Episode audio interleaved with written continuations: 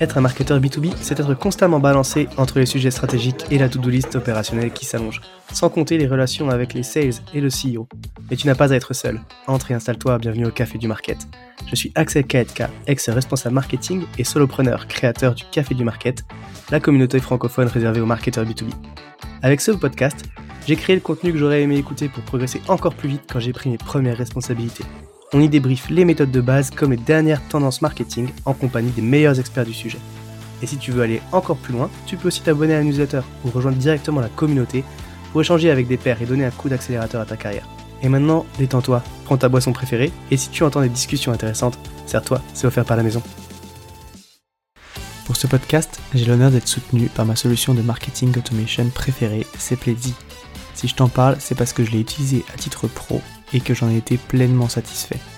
On le sait quand on fait du marketing automation, ce qui est compliqué, c'est d'entretenir constamment des workflows de nurturing et de les mettre à jour avec de nouveaux contenus. Là où Pledzi est très fort, c'est qu'ils ont développé une campagne intelligente qui est capable de pousser automatiquement le bon contenu au bon moment à la bonne personne, en fonction de ses centres d'intérêt et du stade de maturité du lead. Qui ne gâche rien, c'est qu'ils ont une équipe au top avec un service CSM dédié qui est là pour t'aider à mener à bien ton projet. Mais assez parlé, passons à l'épisode. Bonjour à toutes et à tous et bienvenue au Café du Market. La première année, quand on est un tout nouveau head of ou CMO, ou en tout cas qu'on passe comme ça sur une fonction à responsabilité, c'est plein de challenges et de nouveautés. Entre la prise de hauteur qui va être demandée sur les KPI, les relations avec d'autres C-level, le management, les sujets, ils sont nombreux et ils sont tous aussi délicats les uns que les autres à gérer. Euh, pour parler un petit peu de cette transition et de comment la gérer, je suis ravi d'être aujourd'hui avec Megan Gatto, qui est Head of Marketing chez Figures depuis un peu plus d'un an et qui va nous raconter un peu comment justement s'est passée cette première année. Bonjour Megan. Bonjour Axel. Écoute, je suis euh, ravi que tu aies accepté mon invitation pour parler de ce sujet-là parce que euh, on, parle toujours un petit peu d'expérience, de bonne pratique, de galère, de trucs, mais c'est une transition qui peut être tellement compliquée à gérer, tellement les sujets ils sont variés. Euh, et il y a des choses qui changent aussi, donc je suis ravi que tu que aies accepté en tout cas de venir partager ton expérience sur ce point-là. Quoi. Écoute, pour ma part, je suis ravie euh, que tu m'aies invité et c'est vrai que je pense que ça peut être assez intéressant parce que moi-même, j'aurais bien aimé peut-être écouter ce genre de podcast euh, quand je suis arrivée chez Figures. Carrément. Euh, bah écoute, est-ce que tu peux te présenter en quelques mots peut-être pour débuter, s'il te plaît? Oui, bien sûr. Euh, donc, comme tu l'as dit, je suis Head of Marketing chez Figures depuis maintenant un an et demi. Euh, au total, ça fait euh, presque une dizaine d'années que je suis dans le marketing. J'étais principalement dans le B2C. J'ai fait une 6-7 ans dans le B2C, dans plusieurs entreprises, plusieurs postes, mais j'avais surtout un focus CRM. et ensuite, suite à une formation chez Lyon, que je salue d'ailleurs, en grosse, euh, j'ai ensuite bifurqué vers euh, du B2B. Je voulais vraiment voir un peu l'univers B2B marketing parce que c'est radicalement différent de ce qu'on peut faire euh, dans le B2C. donc j'étais grosse marketing manager chez Mindset et ensuite je suis arrivée donc chez Figures en 2022 pour être head of marketing. Très cool. Ouais, effectivement. Bon, la distinction B2C, B2B, on pourrait, on pourrait en parler aussi, mais c'est pas notre sujet là. Je vais, je vais essayer de me cadrer. Mais du coup, bah, rentrons directement dans le vif du sujet. Donc, tu l'as dit, maintenant, tu es Head of Marketing. C'est la première fois que tu occupes cette position. Est-ce que tu peux déjà bah, me décrire euh, ta vision du rôle euh, et puis après aussi un petit peu déjà le rôle du marketing chez Figures? Oui, bien sûr. Euh, donc je suis arrivée, donc comme je disais, en 2022. J'étais euh, la huitième employée chez Figures et donc la première en marketing. Euh, donc qui dit premier en marketing dit forcément couteau suisse. donc il y avait très peu de choses qui étaient faites parce que donc ils fonctionnaient avec des freelances qui étaient là quelques jours par mois.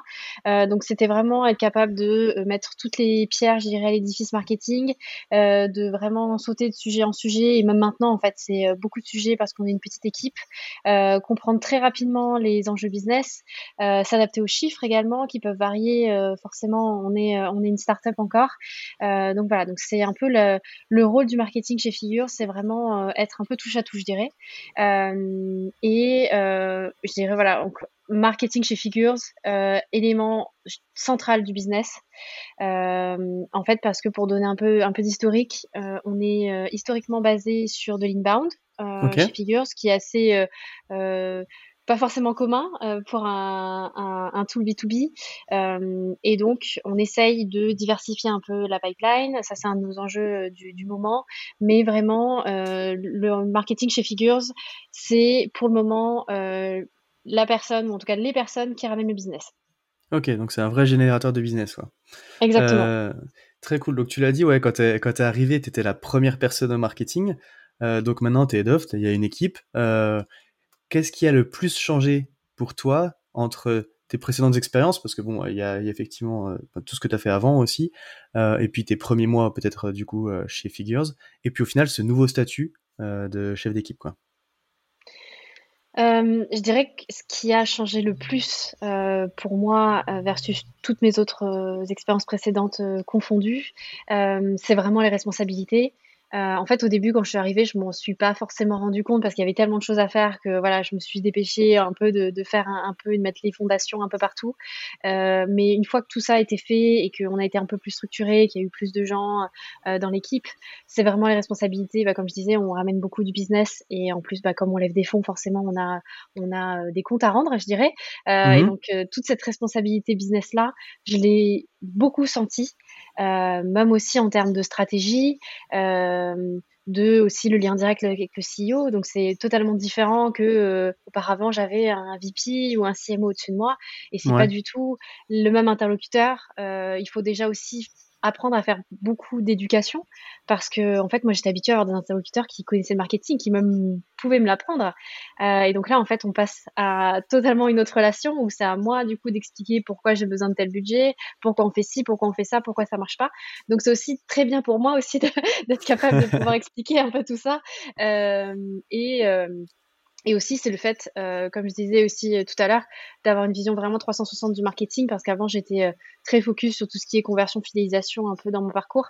Et donc là, maintenant, bah, je dois être capable de pouvoir réagir assez rapidement et de pouvoir aussi expliquer pourquoi ça fonctionne, ça fonctionne pas, et que ce soit de l'acquisition, que ce soit de la conversion, que ce soit un peu n'importe où dans le funnel. Donc ça, pour moi, c'est vraiment ce qui a changé par rapport à mes autres expériences. Ok, ouais, donc tu insistes vraiment au final sur euh, une nécessaire prise de hauteur au final par rapport aux enjeux du marketing, de tout ce qui est possible de faire, et puis dans la façon euh, d'être capable du coup d'interagir aussi avec, euh, avec le CEO sur la prise en compte des enjeux business, où avant effectivement peut-être que tu avais ton CMO, ton VP qui te fixait les objectifs que tu devais atteindre, mais qui étaient des objectifs market, de vue, d'engagement, enfin je sais pas, en fonction de, de là où tu étais quoi. Et donc là par contre maintenant, tu, vu qu'en plus vous générez le business, et que tu interagis directement avec le CEO, sur le, sur le CEO, pardon, tu es obligé d'avoir cette vision un peu plus haut niveau de, du rôle du market euh, business, quoi, d'être un partenaire vraiment euh, à ce niveau-là. Oui, oui, c'est ça. Et c'est ce qui a le plus euh, vraiment changé, changé pour moi. Et je trouve que ça m'a fait, enfin, également aussi beaucoup grandir professionnellement. Ok. Ouais, bah c'est sûr que du coup, tu prends, enfin, d'être capable de jouer sur ces enjeux-là.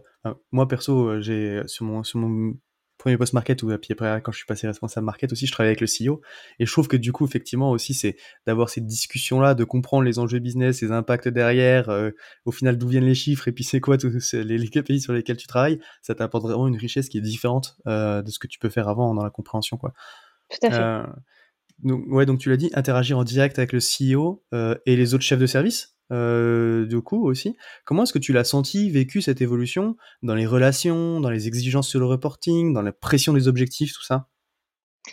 Euh, tout à fait. Enfin, c'est vrai qu'on sent euh, cette évolution. Euh, et en plus, comme en plus on est assez une équipe assez restreinte en termes de, de marketing, et aussi au global, on a peu de chefs de service, de gros chefs de service. déjà, enfin, ce qui est, je pense, très important et euh, ce qui a été mis en place chez Figures et je suis ravie de l'avoir comme je dirais partenaire, c'est le head of sales euh, mmh. qui, euh, enfin parce que des fois il peut y avoir des guéguerres un peu sales marketing, euh, voilà dans le B2B. Classique. Euh, classique. classique. Je pense qu'on l'a entendu dans tes épisodes un paquet de fois, mais voilà et en fait là le fait d'être vraiment partenaire, de travailler ensemble sur la stratégie, enfin voilà je, je regarde sa stratégie sales, il regarde ma stratégie marketing, tous les reportings on les fait ensemble au CEO, ça permet en fait fait, on est vraiment euh, un teammate et on n'est pas du tout en concurrence. Euh, bah tiens, c'est moi qui ai ramené ci, c'est moi qui ai ramené ça. Euh, et ça, je pense que ça, ça m'a aussi beaucoup aidé. Si j'avais été avec quelqu'un en compétition qui était voilà un peu dans son silo et moi dans le mien, je pense que mon mon travail aurait été beaucoup plus complexe et aussi j'aurais beaucoup moins, beaucoup moins appris, ça c'est sûr. Ok, donc tu dis travailler très proche au final du head of sales.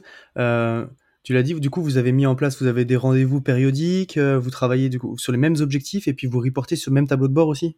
C'est ça, c'est ça. On a des rendez-vous, euh, on a des weekly, pardon, je j'ai plus les mots en français. Euh, on a des weekly meetings euh, avec donc avec le CEO et le head of sales. et ensuite, moi, j'ai j'ai des weekly aussi avec juste le head of sales.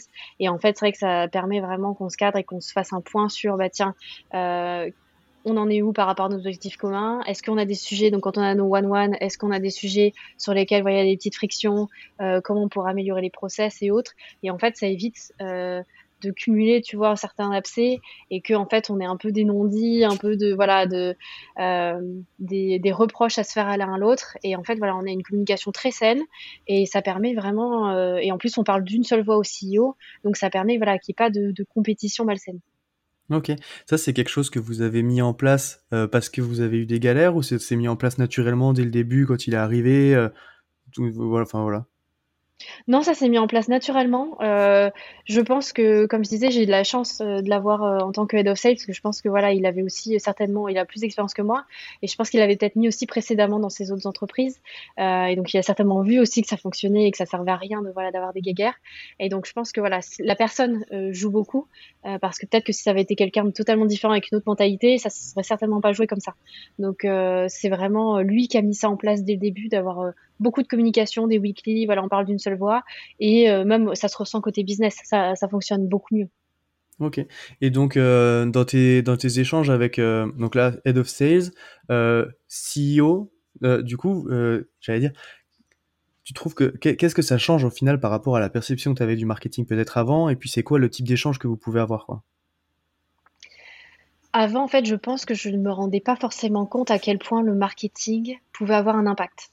Euh, parce que euh, on est dans notre petite équipe marketing et quand on n'a pas forcément de lien avec euh, bah, les C-level ou la direction, on se rend compte un peu de l'impact de notre campagne. Par exemple, bah voilà, moi je faisais pas mal de campagnes emailing. Ah bah tiens, les taux d'ouverture sont bons, on a eu pas mal de clics, etc. voilà. Et en fait, ça allait un peu plus, de façon un peu plus élevée, mais tu vois, stratégie CRM. Et en fait, ça ça s'arrêtait un peu là. En fait, je, tu vois, même maintenant je pense que je suis incapable de dire les revenus que j'ai pu générer euh, ou tu vois genre vraiment l'impact côté business que j'ai pu générer avec ces campagnes là et en fait je pense que c'est vraiment ça la différence c'est que je me rends compte qu'en fait ce que je fais euh, et ce qu'on fait au marketing quand je dis je c'est l'équipe marketing euh, ça a vraiment un impact et, euh, et c'est pas juste bah, on fait un petit truc dans notre coin et si ça marche tant mieux si ça marche pas tant pis. Je vois vraiment en les curseurs selon bah, tu vois par exemple la semaine du, du 1er novembre euh, donc c'était les vacances et en plus c'était un jour férié, bah en fait le business euh, bah il a plongé de moitié. Et en hmm. fait c'est là où tu te dis bah ouais en fait euh, bah parce que personne les Français étaient en vacances et en fait tu te rends compte de l'impact du business parce que tu regardes tout le temps les chiffres, tu regardes tout le temps les KPI, le revenu et donc en fait c'est là où vraiment tu permets un peu ça me permet d'avoir une autre dimension du marketing. Ok, très cool. Et ça, du coup, tu l'as dit, toi, quand tu étais dans l'équipe, au final, tu le ressentais pas trop, parce que tu avais ce filtre au-dessus de toi. Est-ce que c'est du coup une leçon, enfin j'allais dire que tu as, que retenue, et puis est-ce que c'est essaies du coup d'impliquer toi ton équipe dans cette vision des KPI, de leur transmettre du coup au final ce qui t'a manqué euh, peut-être avant? Tout à fait, tout à fait, parce qu'en fait, euh, sinon, euh, enfin, c'est pas qu'on est moins motivé ou autre, mais en fait le fait de pas voir le direct impact, je pense que, enfin, c'est pas aussi motivant que tu te dis bah tiens j'ai fait une campagne bah ça a super bien marché on a généré euh, x 4 pipeline la semaine dernière ou voilà. Ou mm. bah tiens je vois que le ça s'écroule un peu je vais euh, je vais chercher pourquoi etc donc c'est pour ça que effectivement moi dans mon équipe je fais un, un reporting KPI euh, toutes les semaines euh, donc, euh, il voit exactement la même chose que le CEO voit parce qu'on est assez transparent chez Figures. Euh, donc, il n'y a pas de voilà, certaines personnes doivent voir certains chiffres ou d'autres non. Mhm. Donc, il voit exactement les mêmes chiffres. J'explique un peu où on en est, etc. et après aussi, on a un meeting weekly avec différentes personnes qui sont impliquées dans tout ce qui est génération de pipeline. Donc, ça peut aller des partenariats ou bah tu vois quelqu'un du gros en marketing. et ensuite voir en plus donc un peu chaque semaine où est-ce qu'on en est en pipeline, euh, les activités qui ont été mises en place, vraiment secteur par secteur, je dirais tactique par tactique. Euh, et en fait, et justement, euh, tu vois, je faisais des perf reviews il y a quelques semaines, et justement, la personne de mon équipe m'a dit que c'était elle avait beaucoup apprécié, en fait, elle appréciait beaucoup d'être maintenant au cœur des chiffres et que ça lui permettait d'avoir plus, pardon, encore un anglicisme, mais on parle beaucoup en anglais, donc je ne l'ai pas en français, d'accountability. Ça lui permettait vraiment, euh, tu vois, genre de vraiment beaucoup plus de responsabilité par rapport à ces chiffres. Ok, ouais, une meilleure vision de, de l'impact qu'elle peut avoir et puis du coup plus d'implication, quoi. C'est ça, en fait, tu es tout de suite plus impliqué quand tu comprends en fait les résultats de tes actions. Ok, super intéressant. Bah, justement, euh, ça nous permet d'embrayer un petit peu logiquement et naturellement sur le deuxième sujet. Euh, L'un des plus gros challenges peut-être de cette évolution, on en parlait quand on préparait l'épisode aussi, tu me l'as dit, au final c'est cette gestion des équipes. Euh, c'est de passer de manager à manager au final. Et puis on se rend compte qu'on a tous eu beaucoup de managers et puis qu'au final c'est peut-être pas si facile que ça. Euh, comment est-ce que tu as vécu ça? Je veux dire comment ça s'est passé pour toi? Ce qui a marché? Ce qui a pas marché? Un petit peu si tu reprends le bilan de cette année quoi. Oui, euh, effectivement, c'est pas facile. Et c'est là où on est beaucoup plus humble par rapport à nos, nos anciens managers. Écoute, ça s'est bien passé parce que euh, j'ai, enfin, pareil chez Figures, on est quand même bien accompagné et c'est vrai que j'ai eu la chance d'avoir, euh, euh, par exemple, la, la, la, head of HR qui du coup était là pour pour m'accompagner sur le sujet. après, donc ce qui a marché, donc déjà j'ai recruté trois personnes, donc c'était la première fois déjà que je faisais des recrutements, que vraiment je passais des entretiens pour pour des personnes dans mon équipe. Donc ça, écoute, ça s'est bien passé. On a recruté assez rapidement. En plus, euh, donc j'étais assez assez contente. Euh, ce qui a marché aussi, c'est tout ce qui est monté en compétences. Euh, donc ça, je, tu vois la personne dont je te parlais, là, dont, dont j'ai fait la perf review, c'est une personne qui a en un an chez nous on voit vraiment l'évolution, en fait, la prise de responsabilité, même en expertise. Euh, elle est arrivée, euh, euh, elle connaissait pas du tout Google Ads ou par exemple LinkedIn Ads. Maintenant, cette personne-là, elle est presque experte. Donc vraiment, ça c'est ça c'est une des réussites. après, voilà, forcément, il n'y a pas que des réussites. ce qui n'a pas marché, je dirais, il y a deux choses. Déjà, euh, euh, il y a le, fait que j'avais euh, deux juniors dans mon équipe parmi mmh. donc trois personnes que j'avais recrutées. Et en fait, la problématique, c'est que bah elles sont pas montées en compétences suffisamment rapidement et en fait le business lui il tourne et les demandes sont toujours de plus en plus fortes ce qui est normal et en fait je compensais les lacunes des juniors et qui du coup n'avaient pas encore cette expérience là et qui n'étaient pas encore voilà forcément au, niveau mmh coup, ça a un peu impacté sur mon poste à moi où je suis censée être plus, voilà, un peu plus stratégique, un peu plus high level. Donc ça, ça a impacté et voilà, j'ai après j'ai fait en sorte euh, euh, que cela soit corrigé. Mais voilà, il y a eu une partie euh, un peu moyen, je dirais, par rapport à ça. Et la deuxième, c'est bah, rompre une période d'essai. Ça, c'est aussi assez compliqué parce que je suis quelqu'un de très empathique et donc je sais enfin que ça impacte la vie de la personne derrière et euh, je sais que voilà c'est rien de personnel mais euh, et que c'est voilà il faut c'est bien pour le bien de, la boîte c'est pour le bien aussi de la personne qui n'était pas forcément dans le bon rôle mais c'est toujours assez compliqué à faire. Et euh, voilà c'était pas c'est pas quelque chose que je referai tous les jours j'espère. Ouais, ouais bah c'est clair. C'est des choses dont on se rend pas trop compte je pense parce que enfin quand on quand on veut passer effectivement sur ces postes là on voit les recrutements on voit l'ambition le changement un petit peu de niveau comme tu dis, être impliqué dans les KPI business et tout, c'est des choses qui sont intéressantes. Et puis après, dans cette gestion de l'équipe-là, bah, tu as la gestion de l'humain. Euh, et puis des fois, euh, des fois, ça se passe bien, des fois, c'est forcément, toi, c'est la première fois en plus, donc tu as des recrutements qui marchent, des fois, tu te trompes. Euh, aussi peut-être sur les profils, et puis, et puis tu as ces moments-là qui sont un peu moins agréables, quoi. Oui, oui, oui. Et puis même, c'est vrai qu'au quotidien, on n'imagine pas. Moi, j'imaginais pas, en fait, euh, parce que moi, je me projetais telle que je suis moi-même, en fait. Et en fait, je sais que moi, je, enfin, euh, après, chacun est comme il est. Il n'y a, a, pas de, il y a pas de bonne ou de mauvaise réponse. Mais tu vois, genre, je sais que moi, quand j'avais un manager, donc un C-level, un VP euh, ou quoi que ce soit au-dessus de moi, j'allais très rarement voir cette personne. J'essayais souvent de me débrouiller par moi-même. Si j'avais des petits conflits avec des personnes, bon, bah, j'essayais de régler ça moi-même à tort ou à raison, hein, j'avais peut-être tort, hein. mais c'est vrai que du coup, d'être manager, je vois en fait des comportements que moi je n'avais pas. En fait, moi j'ai l'impression que tout le monde était comme moi. Heureusement d'ailleurs que c'est pas le cas. Mais euh, et du coup, c'est vrai que, tous les jours j'avais des fois quelque chose qui popait. Ah bah voilà, euh, j'ai eu un problème avec un tel, ou euh, bah j'ai pas aimé ce qu'un tel a fait, ou pourquoi ci, pourquoi ça. Et j'étais là en fait, mais c'est tellement un travail d'être manager. c'est en fait, on n'est jamais vraiment préparé. En fait, je pense qu'on est lancé dans le grand bain, on apprend un peu sur le tas, mais c'est vrai qu'on enfin, moi, je m'attendais pas à ça, vraiment.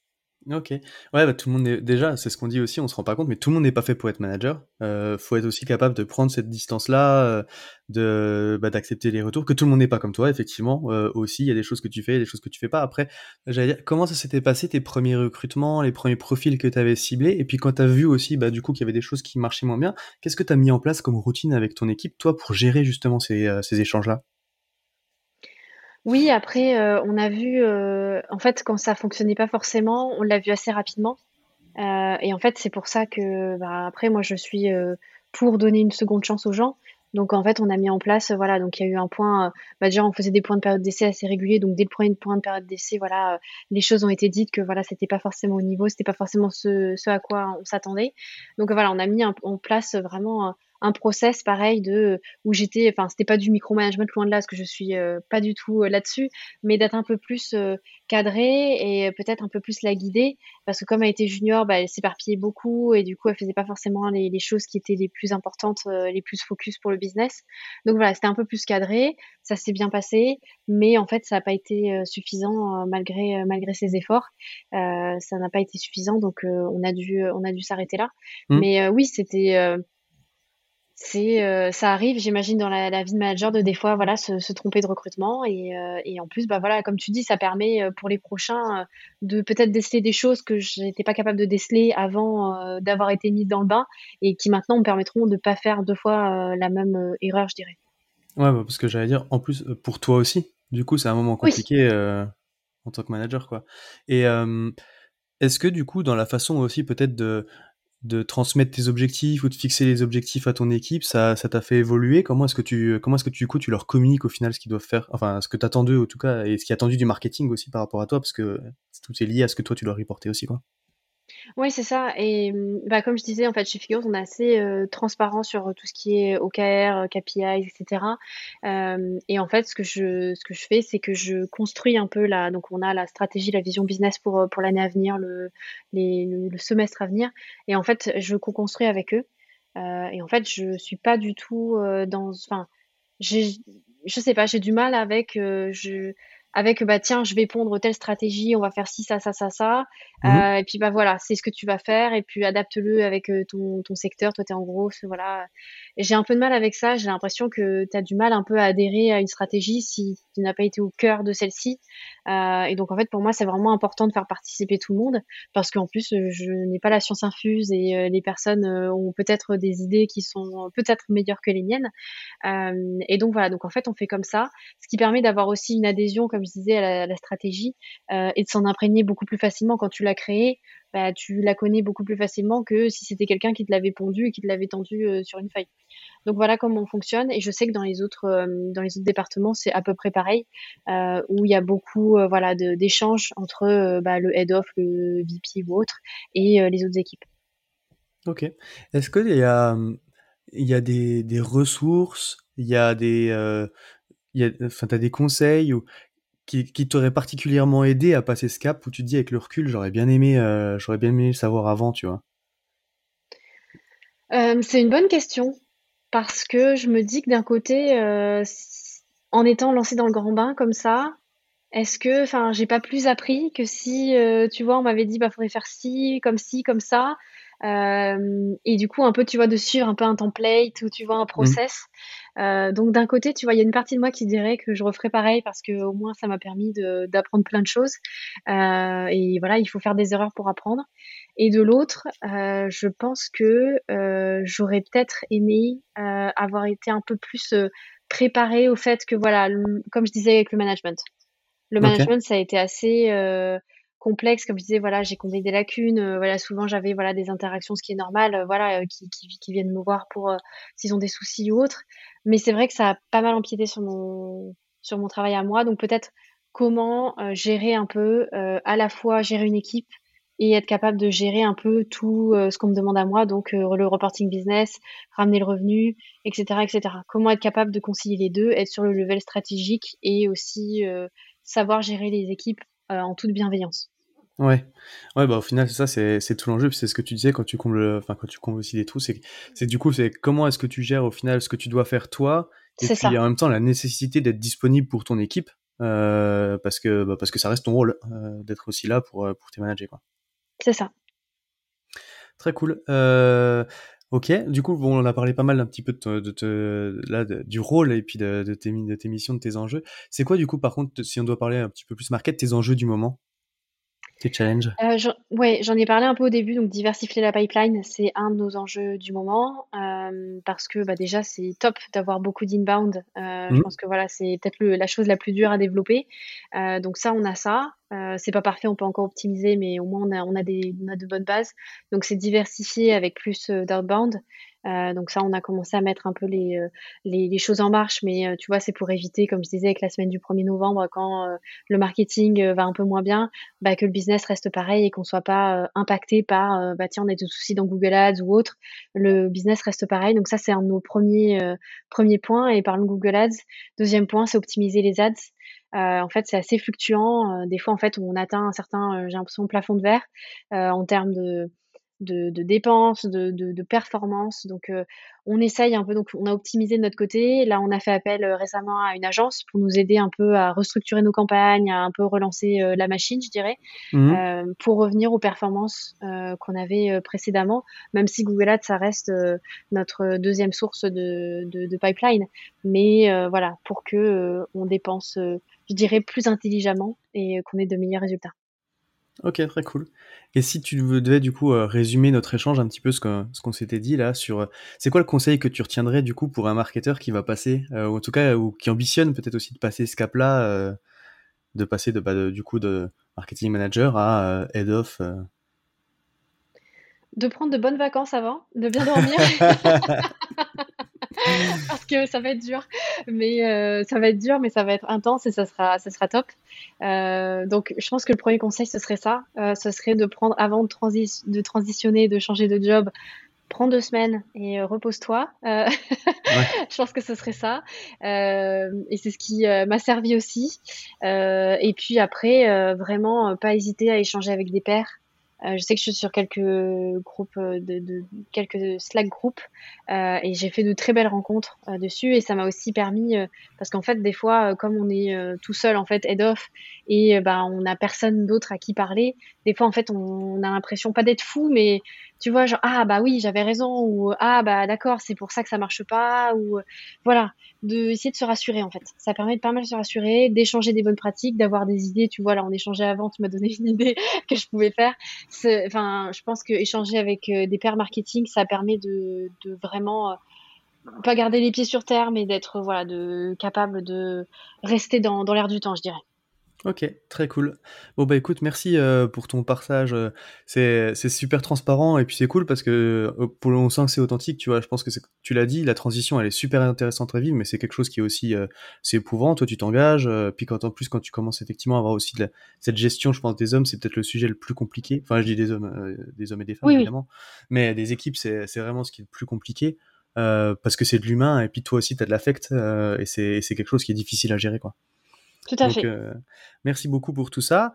Et euh, si jamais il y a des petites questions pour toi, pour le coup, euh, on peut te trouver sur.